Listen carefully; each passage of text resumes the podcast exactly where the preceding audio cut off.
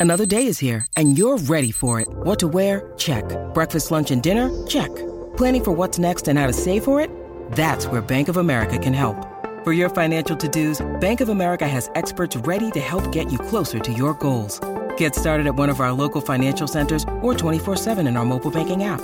Find a location near you at bankofamerica.com slash talk to us. What would you like the power to do?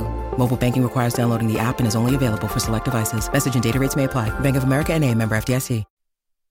Welcome in to the Wednesday Bible study. I mean, we, we've been uh, walking through the book of Genesis. It is amazing to me, and I don't know why I keep being amazed by these kind of things. Uh, we're going to end the year by ending Genesis. I mean, it took us exactly 12 months uh, to walk through it. So uh, we are, today is the 30th. So what do we got? Two more? Two more or three more? Two more before we're done? Because I know that the uh, 14th will be our last uh, one. So we got two more. Uh, this and two more. So, and then we will be finished. Today we'll be in Genesis 47. And I don't know how in the world I've let these men in this room talk me into it, but we will come back in January, Lord willing, and we will walk through the Revelation. And we'll let me correct something right out of the gate. It's the Revelation. It's not Revelations. Uh, there's not a bunch of them. It's the revelation. Uh, so uh, so anyway, we will uh, we will do that in January. So we're going to finish the beginning, and then we're going to talk about the end. Uh, when we come back in 2023, I was trying to figure guys who are veterans in the room. I actually spent some time on this last night since storms kept me up, and and then before you know it, your mind gets to working. And I started thinking, how many years have we really been doing this Wednesday Bible study? I know we started in it was September was the month that we started, and I went back and I tried to trace all the way back. So we kicked off the manchurch.com in 2020, and we had been doing uh, the strategy working it for seven years prior to that. So that would have been 2013. So if you do 2013 and you realize that January is going to be 2023, that September of 2023 will be 10 years. So uh, so we're really in our ninth year working our way to to our celebrating the tenth. So um, so uh, in September of 2023, it'll be 10 years. So uh, we are we're in the ninth year of this Wednesday Bible study right now. So so that's kind of cool. Uh, so anyway, so go ahead and turn to Genesis 47. We'll jump into that. Uh, let me let you know a few things. Look at uh, those that are watching. Everybody paying attention right here if you're putting off getting your tickets to the Man Church conference coming up February 24th and 25th, you're, you're really messing up. You, you, you need to get that done uh, because uh, we are now, um, you know, uh, over half of all the reserve seats are gone. And the price is going to go up in January. These are the early bird prices. Look, look you, I'm always about being transparent. People say, "Why does the price go up?" So, so you'll go ahead and buy the tickets, and we can start planning for how many people we're going to have. Okay, it, it, it's a it's a it's a ploy. It's been around for a long time, uh, and what it is is try to get people to go ahead and and and and get the tickets, so you know when you're planning all the other stuff how many people you got coming, and the sooner we can know that, the better. Uh, so, but so the price will go up uh, in in January. So go ahead and get those now. If you're buying uh, less ten or less, you can just do it online at themanchurch.com. If you are taking your group of men from your church and you need more than ten, you need to just call the box office at the Performing Arts Center in Oxford, Alabama. That's where it's going to be uh, on the 24th and the 25th. And we're going to have Andy Blanks will be uh, doing a session. Rich Wingo will be doing a session. I'm doing two sessions. Uh, we have Recap Gray, young pastor out of Orlando, Florida. He'll do a session. He's going to kind of be our special guest. All the rest of us are from Team Man Church. And then Chuck Hooten uh, is going to be leading worship. He's fantastic. Uh, and uh, I'm getting a lot of this. I hadn't got my invitation to the breakfast yet. It's coming. I've, I've talked to the performing arts. They they send them out. You know, they let a bunch of tickets build up, and you'll get a, a something that says, "Are you in leadership uh, at your church with the men's ministry?" Uh, if you say yes, then you get to come to a breakfast, no charge for that. You get to come and we'll have uh, Helmsy there from Team Man Church and the Rick and Bubba Show. He's going to talk about the best way to teach the small groups and teach the curriculum. Uh, I'll be there to answer questions. Andy Blanks will be there, who oversees all the study guides. Uh, I'm there. I do all the videos for the curriculum. Uh, so uh, our our team will be there. Our publishers will be there, and and we'll answer any questions and do a little Q and A, a little networking on that Saturday morning too. And then we'll give you a discount when you get your ticket uh, to go to Big Time Entertainment there in Oxford, Alabama, and your men can go do fellowship and have some fun too before you go back home. So that's 24th and 25th of February. Uh, the the magical men's conference month of the year, uh, and uh, we look forward to having you there. If you plan on going, or if you're watching this and you got men on your Christmas list, great idea to do that too, and you might as well do it before you have to pay more money in January. All right, so there you go. So we got that covered. A couple of man churches coming up. Uh, Web- Webster, Florida, uh, down around Tampa, First Baptist Church. It's their second man church. Uh, they've got Scott Dawson. Just talked to him. He's got his flights all together. He's coming to see you. You guys are on fire for the, the curriculum and what's going on right now. Excited about what I'm hearing from your pastor and your men's group leader. So that's coming up on December the 11th. On December the 10th, Andy Blanks is in Mobile, Alabama. Andy will be at West Mobile Baptist Church. That's going to be a breakfast. That's going to be in the morning. They, they do a couple of theirs in the morning. Uh, so that'll be happening on Saturday morning, the 10th. So you're good if you want to watch any of the ball games later in the day. Uh, go there and see Andy Blanks. He'll be teaching your next man church as the curriculum continues to go forward. So let's open up in a word of prayer and let's jump right into Genesis 47. Lord, thank you for today. Right now, Lord, we think about our, our brother, uh, Jim Brandt, who Jim's in here. He doesn't miss. And Lord, the pain he's having with his back and uh, what the the treatment that he's getting today to try to relieve some of this pain. I pray, Lord, uh, that this uh, uh surgery uh, is successful. I pray that his recovery is successful. Uh, and that he will be back to join us. Thank you, Lord, for the men represented today. Be with those that aren't. and I pray, Lord, that you continue to mold us into the men that you've called us to be. And also be with anyone who's watching this, man or woman, Lord, as we unpack your holy word. In the name of Jesus, we pray. Amen. All right, so let's talk about what's going on in 47. Now, I'm, I'm not going to finish 47 because when it gets to verse 28 in 47, remember, the Bible was not written the way we have it laid out. these are ongoing thoughts. Um, you know, the, when they put the canon together and they began to organize the Word of God with all this that we had, they made the chapters and the verses so it'd be easier for us to study.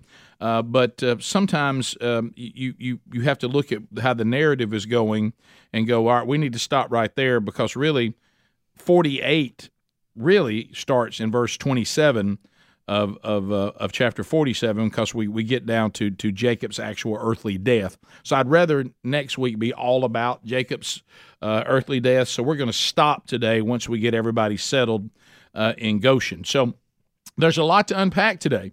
Uh, so let's get started. So let's look at what's happening here. First of all, you know we we've got Jacob. He's he's there now in in, in Egypt with Joseph. Uh, Joseph, of course, has has now revealed himself to the brothers. He's revealed himself to his father. Uh, and now we're getting into getting his father and his brothers and all their family settled into Goshen they're in Egypt, and they need to be, make sure this all goes smoothly because this is Joseph protecting his family, God putting him in a position to protect his family. And we know that uh, that his daddy is going to get to live 17 years uh, in Goshen. That's actually mentioned in the scripture, and we'll see that. Uh, so, in, in verse one, we're kind of picking up to where we left off last week. Do you remember Joseph getting with his daddy and getting with his brothers, saying, "Hey, our game plan is going to be we're shepherds." okay? Because uh, nobody in Egypt wants to be a shepherd. Nobody's going to bother shepherds, uh, and and this is going to get us, uh, you know, in good standing with Pharaoh. Uh, nobody's going to be bothered by a bunch of Hebrew shepherds, and we're going to tell them all we're going to do is be shepherds, and we're going to live peacefully in Goshen. We're all good. We're not here to cause trouble, uh, and and and there's nothing you should be concerned about about our presence here uh, in Egypt. So Joseph gives them a little reminder uh, in verse 1 of chapter uh, 47 when he says, So Joseph went in and told Pharaoh, My father and brothers, with their flocks and herds, and all they possess, have come from the land of Canaan, and they are now in the land of Goshen. So remember, when even though he's given this plan, do you ever sometimes want somebody to say, Now, look, if that's our plan, go ahead and grease the wheel a little bit for us? Well, he never mentions their occupation. Uh, and this time, uh, he he's only mentioning uh, his his father by name, uh, and uh, but uh, and and he's not saying anything about their occupation. He's setting them up, but he doesn't mention it to kind of get it started because I guess he wants it to be pure when they come in. So the bottom line is, hey, Dad, my dad's here that we've been talking about. My brothers are here. Uh, and uh, and they've got their flocks, they got their herds, and they've come from Canaan, and they're going to stay here in the land of Goshen, kind of like you and I talked about. Okay, um, so now in verse two through four, uh, and from among his brothers he took five men and presented them to Pharaoh. Pharaoh said to his brothers, "What is your occupation?" So here it is, and they said to Pharaoh, "Your servants." I'd underline that. Are shepherds. Underline that. As our fathers were. Uh, they said to Pharaoh, We have come to sojourn in the land, for there is no pasture for your servants' flocks, for the famine uh, is severe in the land of Canaan. And now, please let your servants, notice that, that that's very smart, dwell in the land of Goshen. All right. So Joseph takes five of the brothers. I don't know why it's not important, but we don't know who they are. We don't know which five he picked. We can probably guess, but he takes five of his brothers. Um, uh, we believe that uh, that uh, most likely Moses is writing this inspired by God, uh, but for this time he doesn't really give us any specifics on um, on why he just says five brothers. So it must not be important. Uh, and um, and Pharaoh does ask, as Joseph had prepared his family, he's going to ask about your occupation, uh, and so we're going with shepherds. That's what we do. Uh, and we've been doing that for generations. Um, and so uh, he he he gets the right response. The brothers had been well versed, but notice that he the brothers are very smart when they're saying we don't know who the spokesperson is. We can guess, but he says your servants, which is the proper response to Pharaoh. You don't you don't roll up in front of Pharaoh and start acting like y'all longtime buddies. I mean, would you go in and you say your servants are here? Um, and and and we we we have been generational shepherds. That is accurate. That's not a lie, Tom.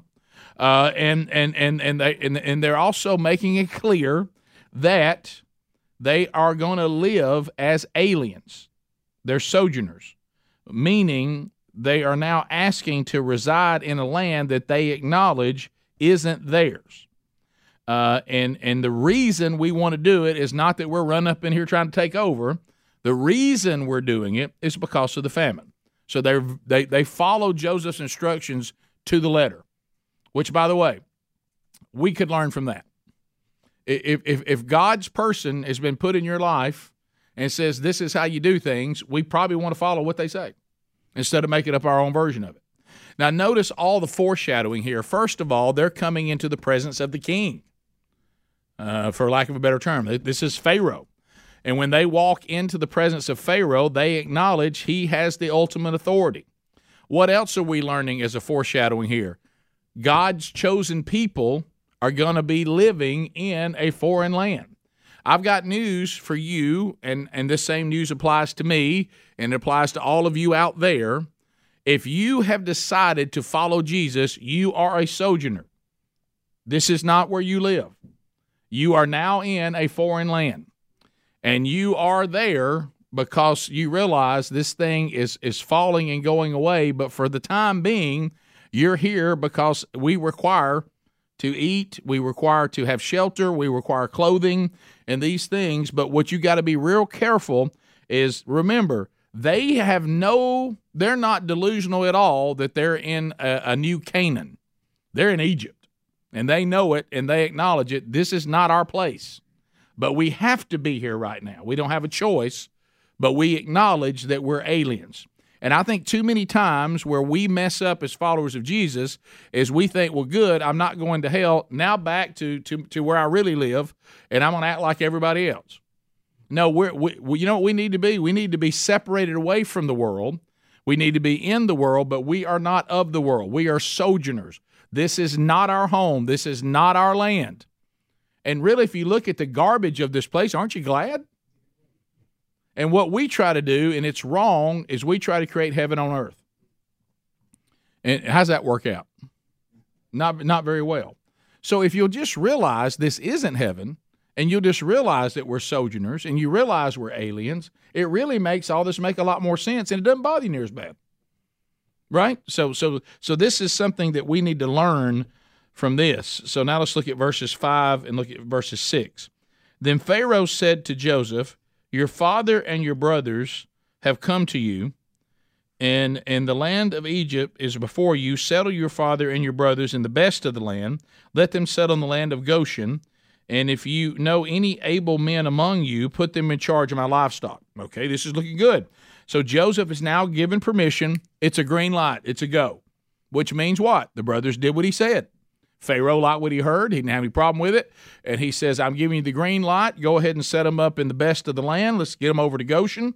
Uh, and, uh, and then I like this find the most skilled and put them in charge of my livestock. Now, that what that tells us, remember what we learned about Goshen last week. Uh, for those of you that, of course, I know everybody who misses, y'all go and get the archive. Nobody goes a week not doing their Bible study, right? So, so I don't even have to tell y'all this. But, but in case somehow you hadn't gotten around to that, or you weren't here, okay, what we learned is Goshen is where that most of the livestock was kept. Why? Because when they get up around around the Nile, they eat up all the very the little, the little vegetation there is on each side of the Nile, and the Egyptians hate that. So Goshen is the pasture land. Let, us tear all the livestock. So Pharaoh's livestock's there too what he owns there. So look what's happened. Look at this that God has set up with Joseph and this whole deal that everybody thought was this horrible thing. Now Joseph is in such standing that the Pharaoh throws in, oh, by the way, whenever your brothers, any of your family that's really good at this, put them in charge of my livestock too. It's total trust. I mean, they, they're getting set up for a sweet setup for a horrible famine uh, that's only going to get worse, by the way, uh, over the uh, the five years that they're going to have to spend there, uh, the first five years. So uh, so anyway, what let me tell you what this means, and I looked at some of the commentaries. So Pharaoh has livestock in Goshen. By the way, y'all look after the pick the guy that's the best out of your bunch and put him over this. The minute that happens, what whatever group of Joseph's brothers he pulls out to give them responsibility to Pharaoh's livestock, at that moment the foreshadowing. Does anybody love the Bible? If you don't, you should. Okay? And I'm embarrassed of the years I didn't love it. This whole thing's about Jesus. The entire Bible's about Jesus. Remember? So so look what happens. The king says to Joseph, since they belong to you, I will make them royal ambassadors. They're co-heirs with you right now. Does that sound familiar at all? Anybody ever read Romans chapter 8? Look at this. They get status as royal ambassadors because of why? Their connection to Joseph, who what? Is in good standing with the king. All right, so so anyway, so so this is happening. So now his family is not just in Goshen. He has elevated his family to work for Pharaoh as well, which also gives them protection as aliens in a foreign land. And uh, now, now there is uh, there's no indication. We don't know. I'm gonna assume that he did. I mean, wouldn't y'all do a solid for your brother if everything's back good again and you've gotten past that whole throw me into slavery thing? So, but it never really tells us whether Joseph ever followed through with that or not. We assume that he did. I think he probably did, don't you? I mean, I don't think he would have that opportunity to get his family even elevated even more by giving them some of that responsibility but we never really know whether Joseph followed through on that or not. We assume that he did. Uh, all right, verses 7 through 10. Then Joseph brought in Jacob. Here comes daddy. Uh, Joseph brought in Jacob, his father, and stood him before Pharaoh, and Jacob blessed Pharaoh. That's a bold move. Now, let me tell you why that's bold. Now, unlike the brothers, Jacob has walked up in the throne room and has elevated himself to be of higher status than Pharaoh. This is a big move. Uh, you know, what, what do you mean you're going to bless me? And but I, but but watch he, he he's smart. I guess Joseph had taught him, or maybe just new to the culture. And Pharaoh said to Jacob, How many are the days of the years of your life? Now, hang on to that. That's important because the Egyptians, they were obsessed with this. See, they they when, when you go to like Ramses two, the second Ramses the second, they, they say he lived somewhere between ninety and hundred, and they consider that to be a huge number. They were like, man, Ramses is elevated because of the length of life that the gods gave him. He he lived beyond ninety, and and they they said he did not get nobody. None of them ever got. He was the oldest, and they said they, he did not eclipse hundred it was somewhere somewhere between 90 and 100.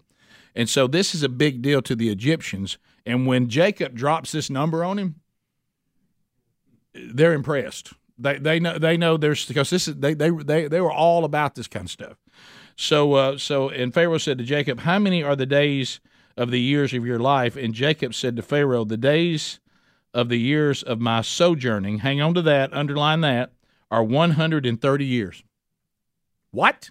I mean, he's like, what did he say? 130. Now keep in mind when you look at Abraham, you look at Isaac, he's in the third slot. Okay? So so 130 years to the Egyptians, they couldn't believe what they were hearing. And so they knew there was something about about this guy, and it did get respect from them. But look, I love this part too. And he says, um, "Few and evil have been the days of the years of my life, and the, and, and they have not attained to the days of the years of the life of my fathers, in the days of their sojourning." And Jacob blessed Pharaoh. There's twice, and went out from the presence of Pharaoh. Jacob coming up in here kind of bold. Jacob's coming up in here bold. Hey, I'm 100. You ever been around old men? They don't care anymore. You know, it, it, it, has been one of the greatest things about getting older. I'm, I said it on the on the radio show that I do today. I said I got news for you. If the God allows me to to live a much longer, y'all strap on because y'all in for a wild ride. I don't really care what y'all think anymore. And I was saying that to the whole audience. You know, I'm going to say whatever I want to say. So, uh, so I, I, mean, we've earned it at some point when that gray starts coming in. Isn't it nice? So, anyway, so Jacob, let, us unpack what he said. So he's presented to Pharaoh, and, and this is one of the things. It's almost like a courtesy visit because he's already decided they're staying. So Jacob's not trying to sell him on anything. Uh, Joseph's just been talking about his daddy, and he wants his daddy to come here and meet Pharaoh. Uh, so, and and he he really didn't need permission anymore about staying there. So at the beginning and the end of the visit, Jacob blesses uh, Pharaoh. Um, and and and see this is this is something that you you see in Scripture, but this is actually the only time that we see in Genesis where a patriarch blesses a foreigner. We don't see anywhere else.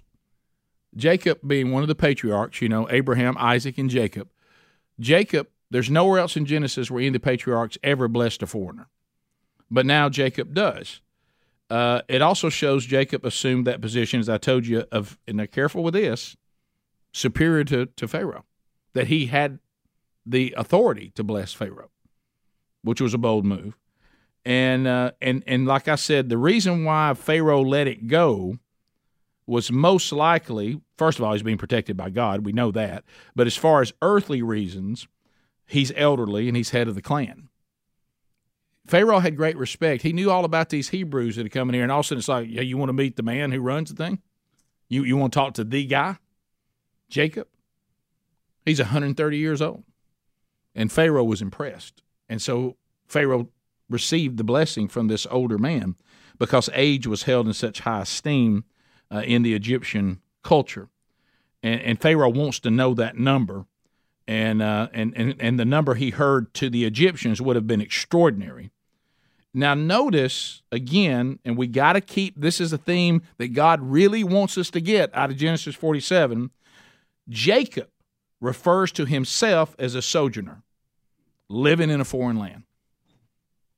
Hey, I've been down here 30 years as a sojourner, and, and Abraham was a sojourner. So these sojourning attitudes that they had, they knew they were God's people, and they knew they were God's chosen people. They knew they had a covenant with God, and they knew that He was taking them somewhere. They just weren't there yet. Now, I want us to really, again, I want to drive home that point because we now, I don't know, I don't know, do we have any Jewish people in here at all? All Gentiles? So a bunch of wild branches grafted in. So now the church under Christ, the Jew and the Gentile have been put together, and now together we we now are sojourners as well, Jew and Gentile, those that have been redeemed by Jesus and recognized him as Messiah. We are now moving through a fallen world where we do not belong, but we know that our Lord and Savior told us when he left, Jew and Gentile, I go now to prepare a place for you. And it's good that I go because I leave you now uh, the Holy Spirit, which is is the presence of God in your life. Your, your dead spirit's now alive.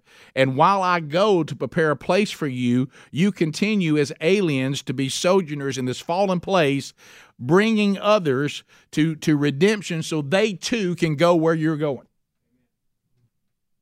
Rick, what am I supposed to do after I've been justified? You're supposed to be sanctified. You're supposed to be a disciple. You're supposed to make disciples, and you don't cling to this world. Where that's the reason why I do not like the term "doing life together." That is not true. I don't like that phrase. I don't. I don't. I don't embrace that phrase. Certainly, nothing wrong with you. If, if, if, but I want you to correct it. If we're the church, we ain't doing life together. We're saving lives together. because the rest of the world's doing life. We're not doing life. We're saving lives. We're advancing the kingdom of God. We are not doing life together. Doing life together means we act like just everybody else. We all do the same things everybody else does. No, we don't. I hope we don't. We're sojourners. This is, this is we don't belong here. We're in the world, but we are not of the world. And so and and so this is the and I hope I didn't upset some of you that because I know some of you love that and you don't mean anything by it, and I understand that. I'm not being sanctimonious and a Pharisee about this, but I do think it needs to be corrected. Let, let me see. That's that's that. That's this whole thing. You see, I, I see some ads that are running right now, and I'm watching some of the games. I don't like it. Can I just let everybody know this? Jesus Christ, the Father, Son, and the Holy Spirit the one and only living God, the beginning and the end, does not need PR agents. Okay? We don't need to make him more palatable for people. He, he didn't hire us out saying, oh, by the way, since I've uh, justified you, would you be my public relations uh, person, please? Can you help me with the things that I, I'm flawed in? Can you make me more palatable for people, please? That's not what he said to do. He said, go tell everybody who I am and do what I told you to do teach them all that I have commanded. He didn't say, go out there and try to make me more palatable. He said, teach them all that I, that's, that's straight from him. Teach them all that I have commanded. Because they don't know. Now, are we supposed to teach it with love? Of course. But do we make it more palatable? No. I don't even think you can understand God's grace. We did this during the Knowing God Bible study. Remember that? We can't understand God's grace if we don't understand His wrath. That's impossible. So what if I never taught anyone about God's wrath? Well, you know, that's not very popular and people don't like that. Yeah, but they got to know it because then when I talk about how gracious God is, they may not even agree. What's so gracious about God? Oh, you didn't know about his wrath. No, nobody ever told me that. Oh, that's why you live the way you do then. You didn't think it was any big deal. You didn't know what you had coming. If you want to know what you had coming, go find out what, the, what, what God did to his son because that's what was coming.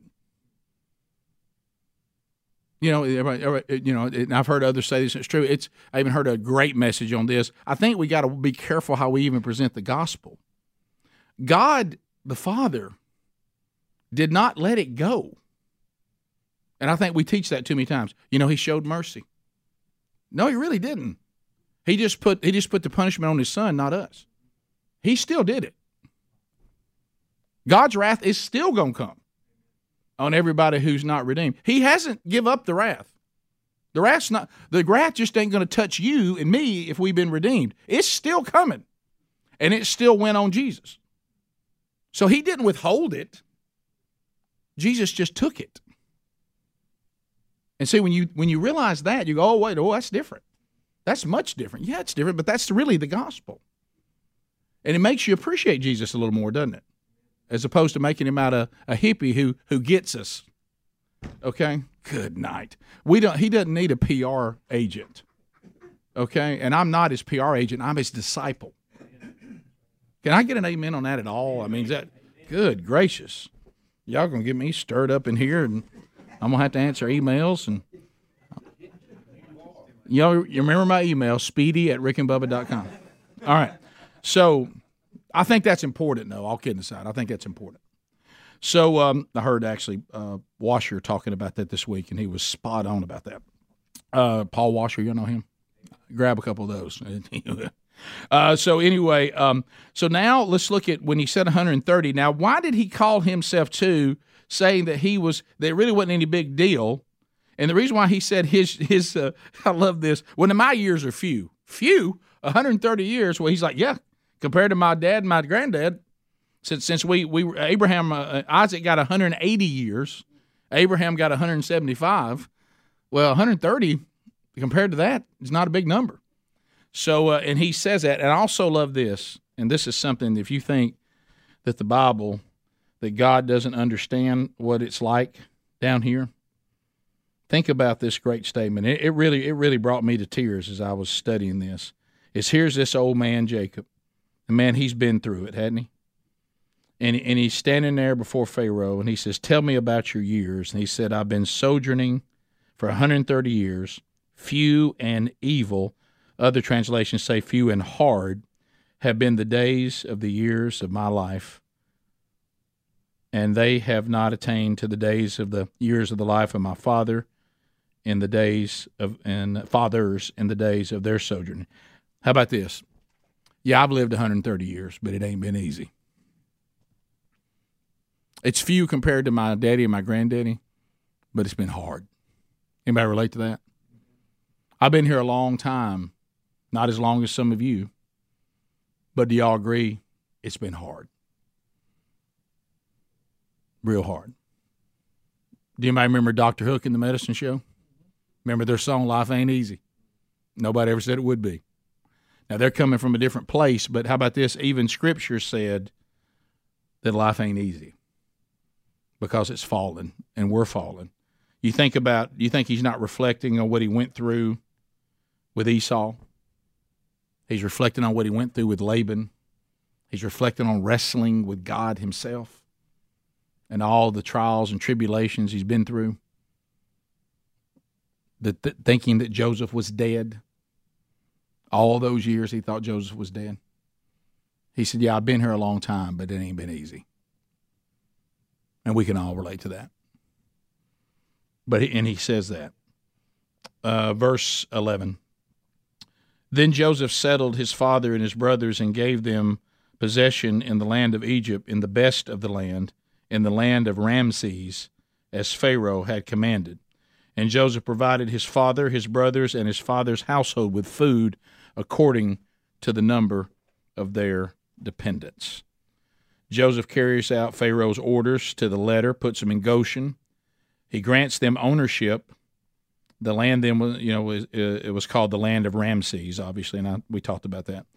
Look at this cool moment. Joseph's provision for his fathers, his brothers, and their families fulfilled the promise that he'd made to them. God's, God has put me here to take care of you and to protect you from the famine. He'll go on to talk about that um, as we get ready to wrap up. That God was in charge of all of this. And here's this moment. Imagine what it was like for Joseph do you do you love that wonderful moment? Sometimes it happens quick, sometimes it won't happen for a while. But if you if you stay with God, eventually you'll see that what you've been through, he was working something in it. Either in your life, in the or in the life of other people, or both. Most of the time it's both. And think about Joseph, all he had been through. Think about being in, sold into slavery by your own brothers when we went back and discovered, remember when they were saying that the brothers were remembering how he begged for his life? And Reuben was saying, I told you we shouldn't have done this thing. And then Judah comes back and says, I won't do this to, to Benjamin. I won't do this to my father again. We have learned our lesson. And I want you to think about how wonderful it was that Joseph, and this is key, knew that his brothers had repented. His daddy got to see him before he died and he was able to take this thing that everybody else thought was so horrible and and by earthly standards it was. Remember potiphar's wife. I got myself set up okay at least i'm in pretty good shape. Then potiphar's wife makes a false accusation. I did what god told me to do and i'm in jail. Oh then i helped two guys and they're going to help me get out of jail. One forgets. The one that was supposed to help him forgets. He stays down there longer. All this has gone on and then here's this moment. Here's this moment when he provides for his brothers and all their families, all their kids, all of his nieces, all of his nephews, provides for his daddy, and has them safe in Goshen because of the position he found himself in. God caused it all, and he sees now why. How's that feel? That's a pretty good feeling.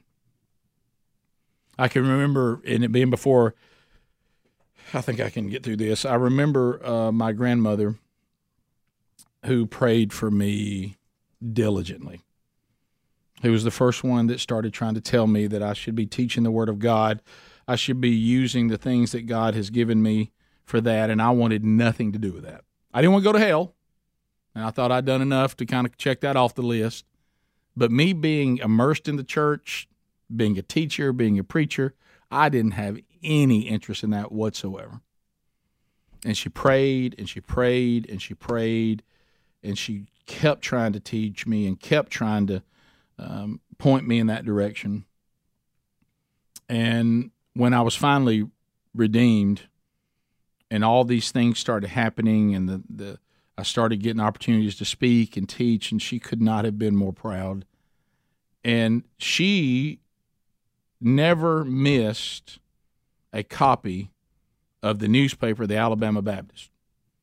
She she read every single copy that there had ever been produced in her lifetime.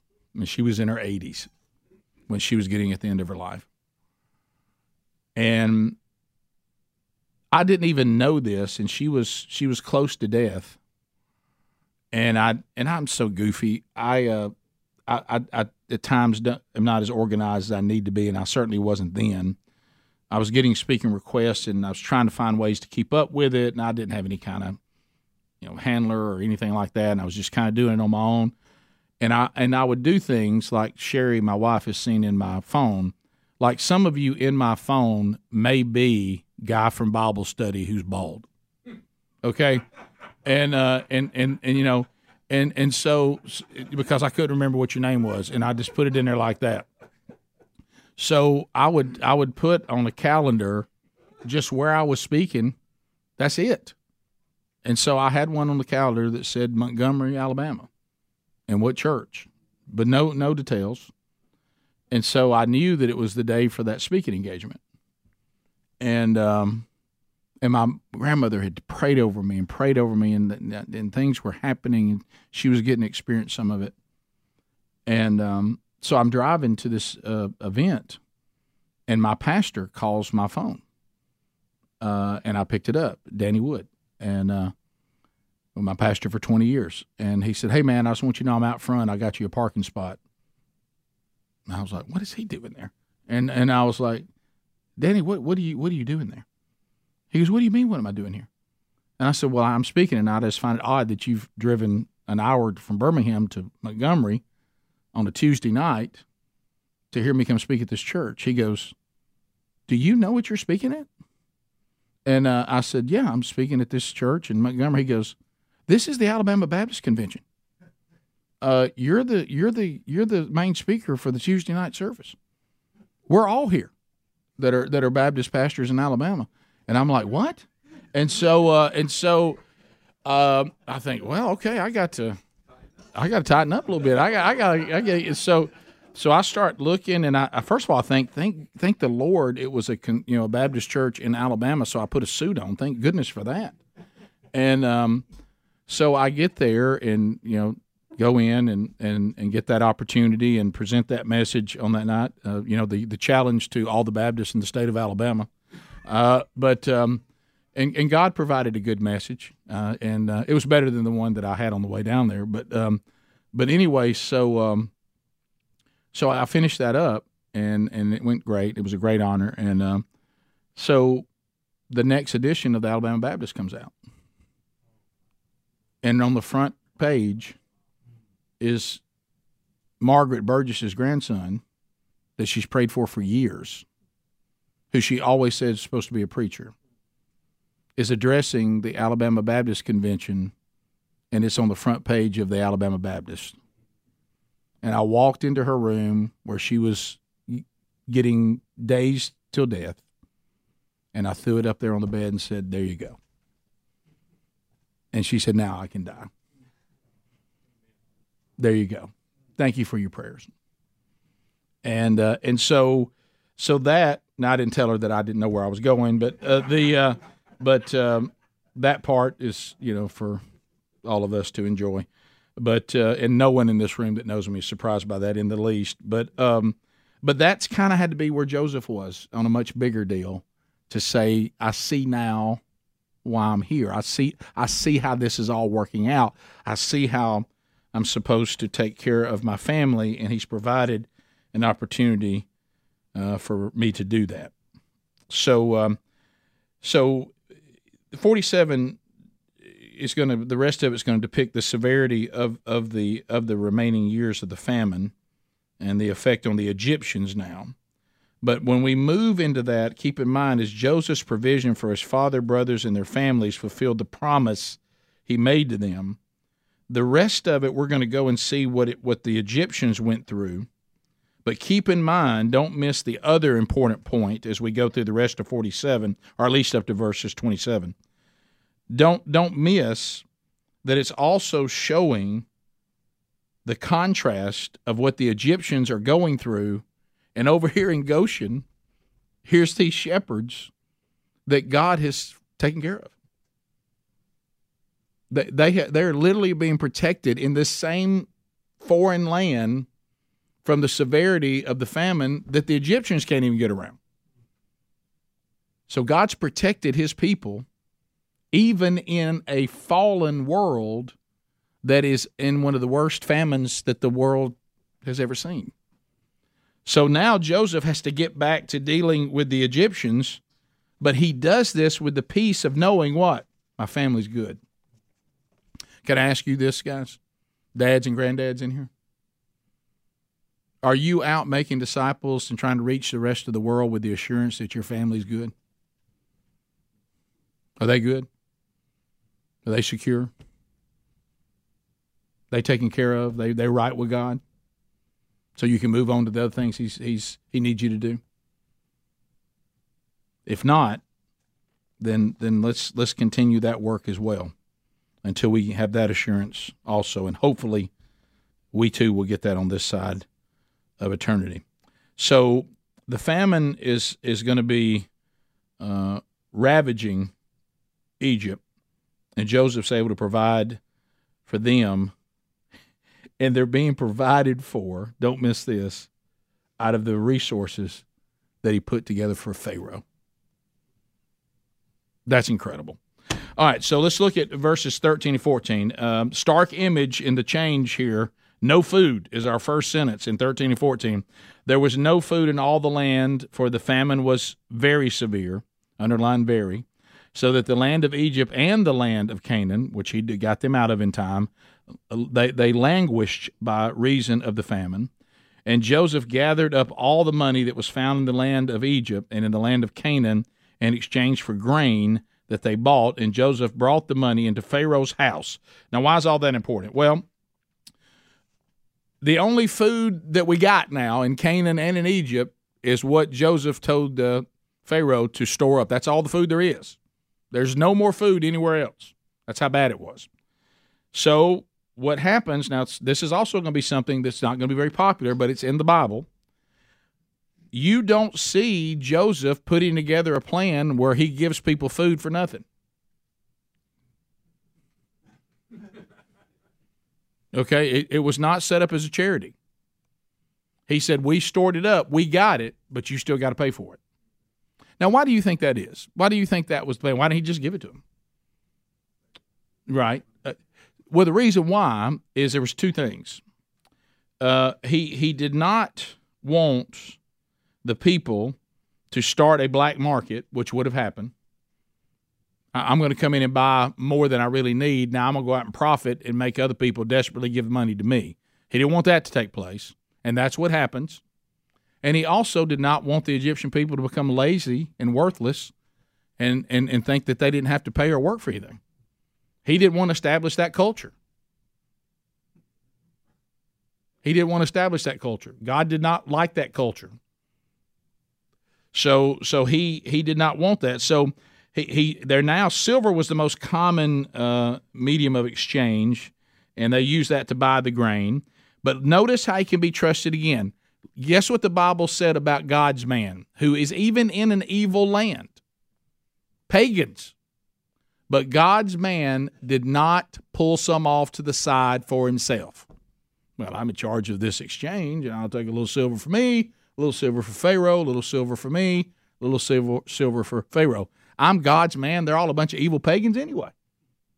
What's wrong with me stealing from them? God probably wants me to. They don't, they don't even worship the God that I serve. No. No, we see Joseph as an example is when he was put in charge of somebody else's money, he turned in every single bit of it to who it really belonged to. It wasn't his money. Now, was Pharaoh taking care of Joseph? He was, but why? Because he could be trusted. Joseph didn't didn't cut any corners and say, "Well, I'm gonna steal some now." No, it, he's taken care of by Pharaoh, by God, ultimately through Pharaoh. Why? Because he's honest. Because he, he does what he's supposed to do, and he doesn't keep some for himself. He's not looking for again. He's not trying to make God into something God's never been. Well, surely God doesn't expect me not to take some of this from these evil people, right? So uh, verses 15 through 17, at some point the silver is going to run out. Watch this in 15 and 17. They don't even have silver left, um, and, and Pharaoh's got it all. 15 and 16. And when the money was all spent in the land of Egypt and the land of Canaan, all the Egyptians came to Joseph and said, Give us food. Why should we die before your eyes? For our money is gone. All right. You think, well, now he's going to give it away. I mean, they're even saying, "Why? Hey, you just going to let us starve to death? If we all starve to death, what's Pharaoh got? He'll be king of nothing." Sometimes I wonder some of the policies of our current politicians in our country. I realize they're trying to be the ruling class, but the way they're destroying uh, our economy and our country, I'm not sure what they're going to be king of. Uh, they're going to be hope. They're going to be very impressive if we keep this up. And they're saying this to Joseph: If we all die, we all get sick, and we're all gone. Y'all, Pharaoh's king of nothing. And so give us some of this to keep us uh, alive because our money, the silver, is all gone. And Joseph answered, Give your livestock, and I'll give you food in exchange for your livestock if your money's gone. Still no freebies. Still no freebies. Bring us the livestock now. He's not going to establish this culture of welfare, of welfare. He's not going to do it. In the worst famine that they had ever seen. You would think now of all times you got to cut you, you got to you got to cave in on some of this. But he knows what? It's not good for the Egyptian people to let them do this. We do so many things for people that we think we love them. Jeff Erickson, if you've never seen his TED Talk, you need to. He's a he's a follower of Christ. That's an entrepreneur. He's the one I partnered with with the Buzzbox Coffee campaign that he established. He goes all over the world, and you know what he goes all over the world to do? Not to give them money and not to give them food, to give them capitalism. He teaches them how to make their own money. He teaches them how to sell their own products, how to provide for themselves. He said that's the biggest mistake the church has made. We come in with a bunch of handouts and we don't teach people how to take care of themselves. If we really loved them, we'd teach them how to be self, uh, uh, to be independent, to make their own money, to have their own food, without waiting on us to show up again with a truck. And so that's what he does. And that's when we get blurred anyway and we and we leave the true gospel, which means I'm here ultimately to point you to Jesus for your eternal needs. We get so obsessed with looking at what we did to somebody for somebody's physical needs, which is important, but it doesn't replace the gospel. Then we just become a bunch of social workers. And uh, and and and that's not biblical. And we see it here. Uh, so he says, so now we're going to exchange it for the livestock. Uh, and, uh, and and and so the, he said, I, I, I don't want people, you know, to to do this black market. I, w- I don't want you to become uh, dependent on handouts from the government. And they said, well, look, we got to do something different. We're all going to starve. And what can you rule then? And we got no silver left to buy the grain. So what do we do? You know what Joseph said? We got a new exchange. We'll do livestock. He adjusts to it right there. Well, I'd like to have him running Rick and Bubba Incorporated. You know, so so he's he's always ready to go with the next thing. So so now we look at 18 and 19. And when the year was ended, they came to him following the following year and said, "We will not hide from my lord that our money is all spent. The herds of livestock are my lord's. There's nothing left." In the sight of my Lord, but our bodies and our land. Why shouldn't we die before your eyes, both we and our land? Buy us, our, uh, buy us and our land for food, and we, uh, uh, with our land, will be servants to Pharaoh, and give us seed that we may live and not die, and that the land may not be desolate. They don't even come with a freebie this time. They've already said, look, we're out of livestock. Y'all got it all. We're out of money. You got all that. So how about this? Take our land and take us to work for you in return for the food.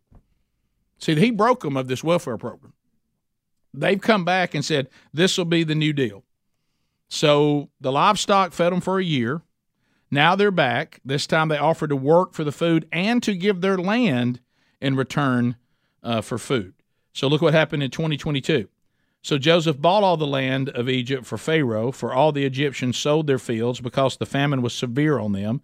The land became Pharaoh's, and as for the people, he made servants of them from one end of Egypt to another. Only the land of the priest he did not buy, for the priest had uh, a fixed allowance from Pharaoh and lived on the allowance that Pharaoh gave them. Uh, therefore, they did not sell their land. Everybody sells their land except the the priest, uh, the Egyptian priest, don't have to do it. They got a special deal. They keep their land. They're provided for. And that also, even though this is pagans doing this, it's also in Scripture showing, and Paul talks about this, even though he made tents. He said, Look, I'm making tents just so y'all will shut up and not make a big deal out of this. I don't want to hear it from you. But but know this that my brothers that y'all that churches are providing for, they have a right to it. And the churches should provide for them. And really you should provide for me, but I don't want to hear it from you. Now he didn't do that with every church. That was with the Corinthians. He, now when the Philippians took care of him, he took their gift. But the but it's it's throughout scripture precedent. Now this is not this is pagan, I acknowledge that, but it's still a foreshadowing. We are to take care of those who are teaching us, who are serving us, and are doing the work of the church. They are to be taken care of by us, and there's nothing wrong with them asking for it. Now, if they're trying to manipulate us out of money, that's different by selling blessings and forgiveness of sin and all this garbage. But as far as us providing for them uh, as they serve the church and serve the people, that that that's not out of line. You know, you're you're not you're not a, wor- a worse person if you're not bivocational, and there's nothing wrong with being bivocational. You know, but there's not a right and wrong with either one of those. But uh, you see that everybody else, their land and their service was now uh, belonged to Pharaoh, and uh, and and the people apparently, if you look at verse 25, they were treated uh, really well. well. We'll get to that here in a minute.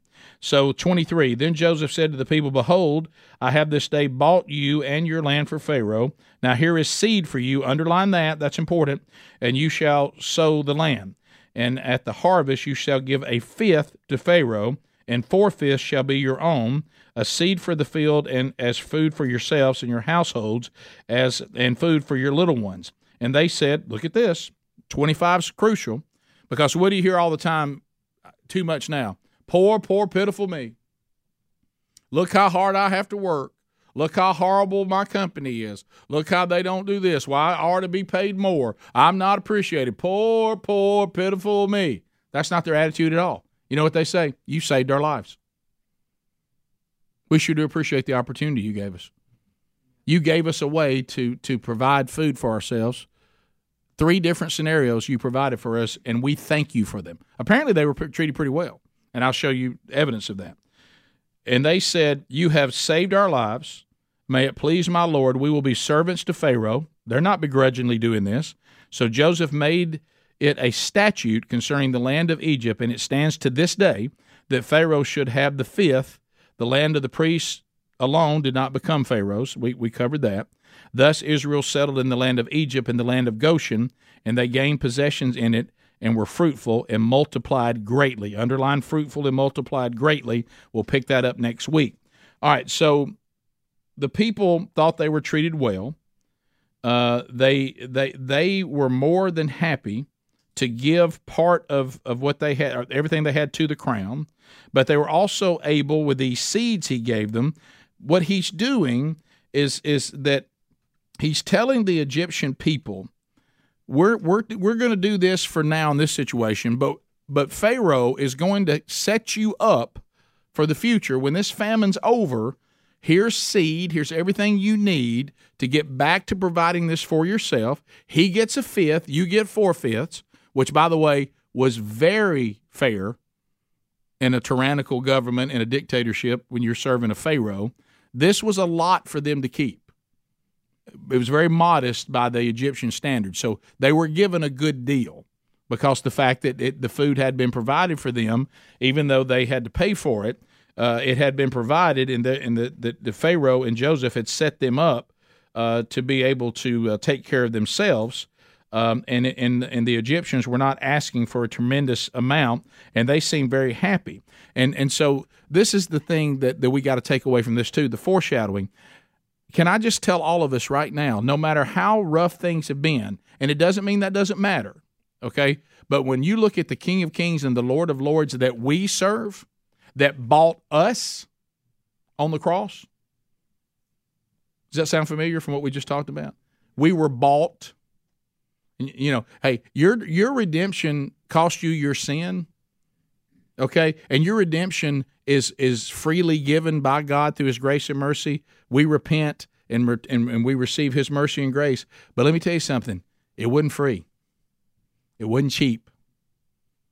Because look what it cost Christ. Look what it cost God. And so what God now says is I bought you. I will provide for you and you know what else? So I really don't want to hear any grumbling about me. I don't care what your life's been like or my life's been like. When I look at the cross, I got no gripe with my king. Ain't been easy, but I had a much bigger problem that he resolved. And they, the Egyptians, had a much, much bigger problem that they were all going to die if they didn't do what the king told them to do. He would provide for them, but it would cost. And you know what? You know what our, our redemption cost us? Our sin, our lives. But we're given eternity in the presence of the one and only living God. And our debt is wiped clean. Verse 27, that'll set us up for next week. Israel settled a second time in Genesis. Uh, the name is used as a nation. Don't miss that you see that we're not saying Jacob anymore. We're, we're using this word Israel now as a nation for the second time. Why? Because we're, we're getting set up that, um, uh, that God's promises, you see that being fruitful, being multiplied, here it goes, fulfilling the promises that God told Abraham, Isaac, and Jacob. And this is the beautiful thing, and we'll end with this. The Egyptians, while they were losing ownership of their land, to the king, God's people were gaining land that was theirs. Let's pray. Lord, thank you. Thank you so much for the message today. So much to take away from this. And um, Lord, forgive us for our grumbling, our complaining. Uh, forgive us, Lord, for really how lightly we take this sometimes.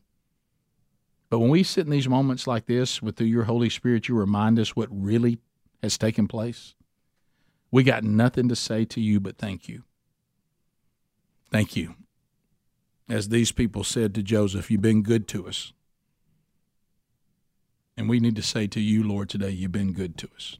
Now, we haven't always been good to you, but you've been good to us. If you never did another thing other than the cross, you've done enough because we didn't deserve that. Thank you, Jesus, for taking the wrath that we were due. Thank you, Lord, for sacrificing your Son to, so we could be protected from your wrath. And Lord, I pray if there's anybody in this room or watching this anywhere in the world that doesn't know you right now, their heart is prompted to cry out to you, Forgive me. Forgive me, Lord for my sin. I repent of my sin and I turn to you. I ask that you forgive me. I, I want the redemption that you provide only through your Son, Jesus. I leave faith in myself and I place my faith in you, a benevolent King. And I leave faith in myself, I leave my own authority, and I submit to your authority, my benevolent, loving King. I belong to you now. Forgive me. Lord, I pray those that have made that decision today for the first time or the first time they meant it. If you if you want me involved to help disciple them or tell them what to do next, prompt them to reach out to me, Rick at burgessministries.com. Thank you, Lord, for these men that are here today. And be with Jim as he uh, recovers from his procedure today. In Jesus' name we pray. Amen. Thank y'all for being with us.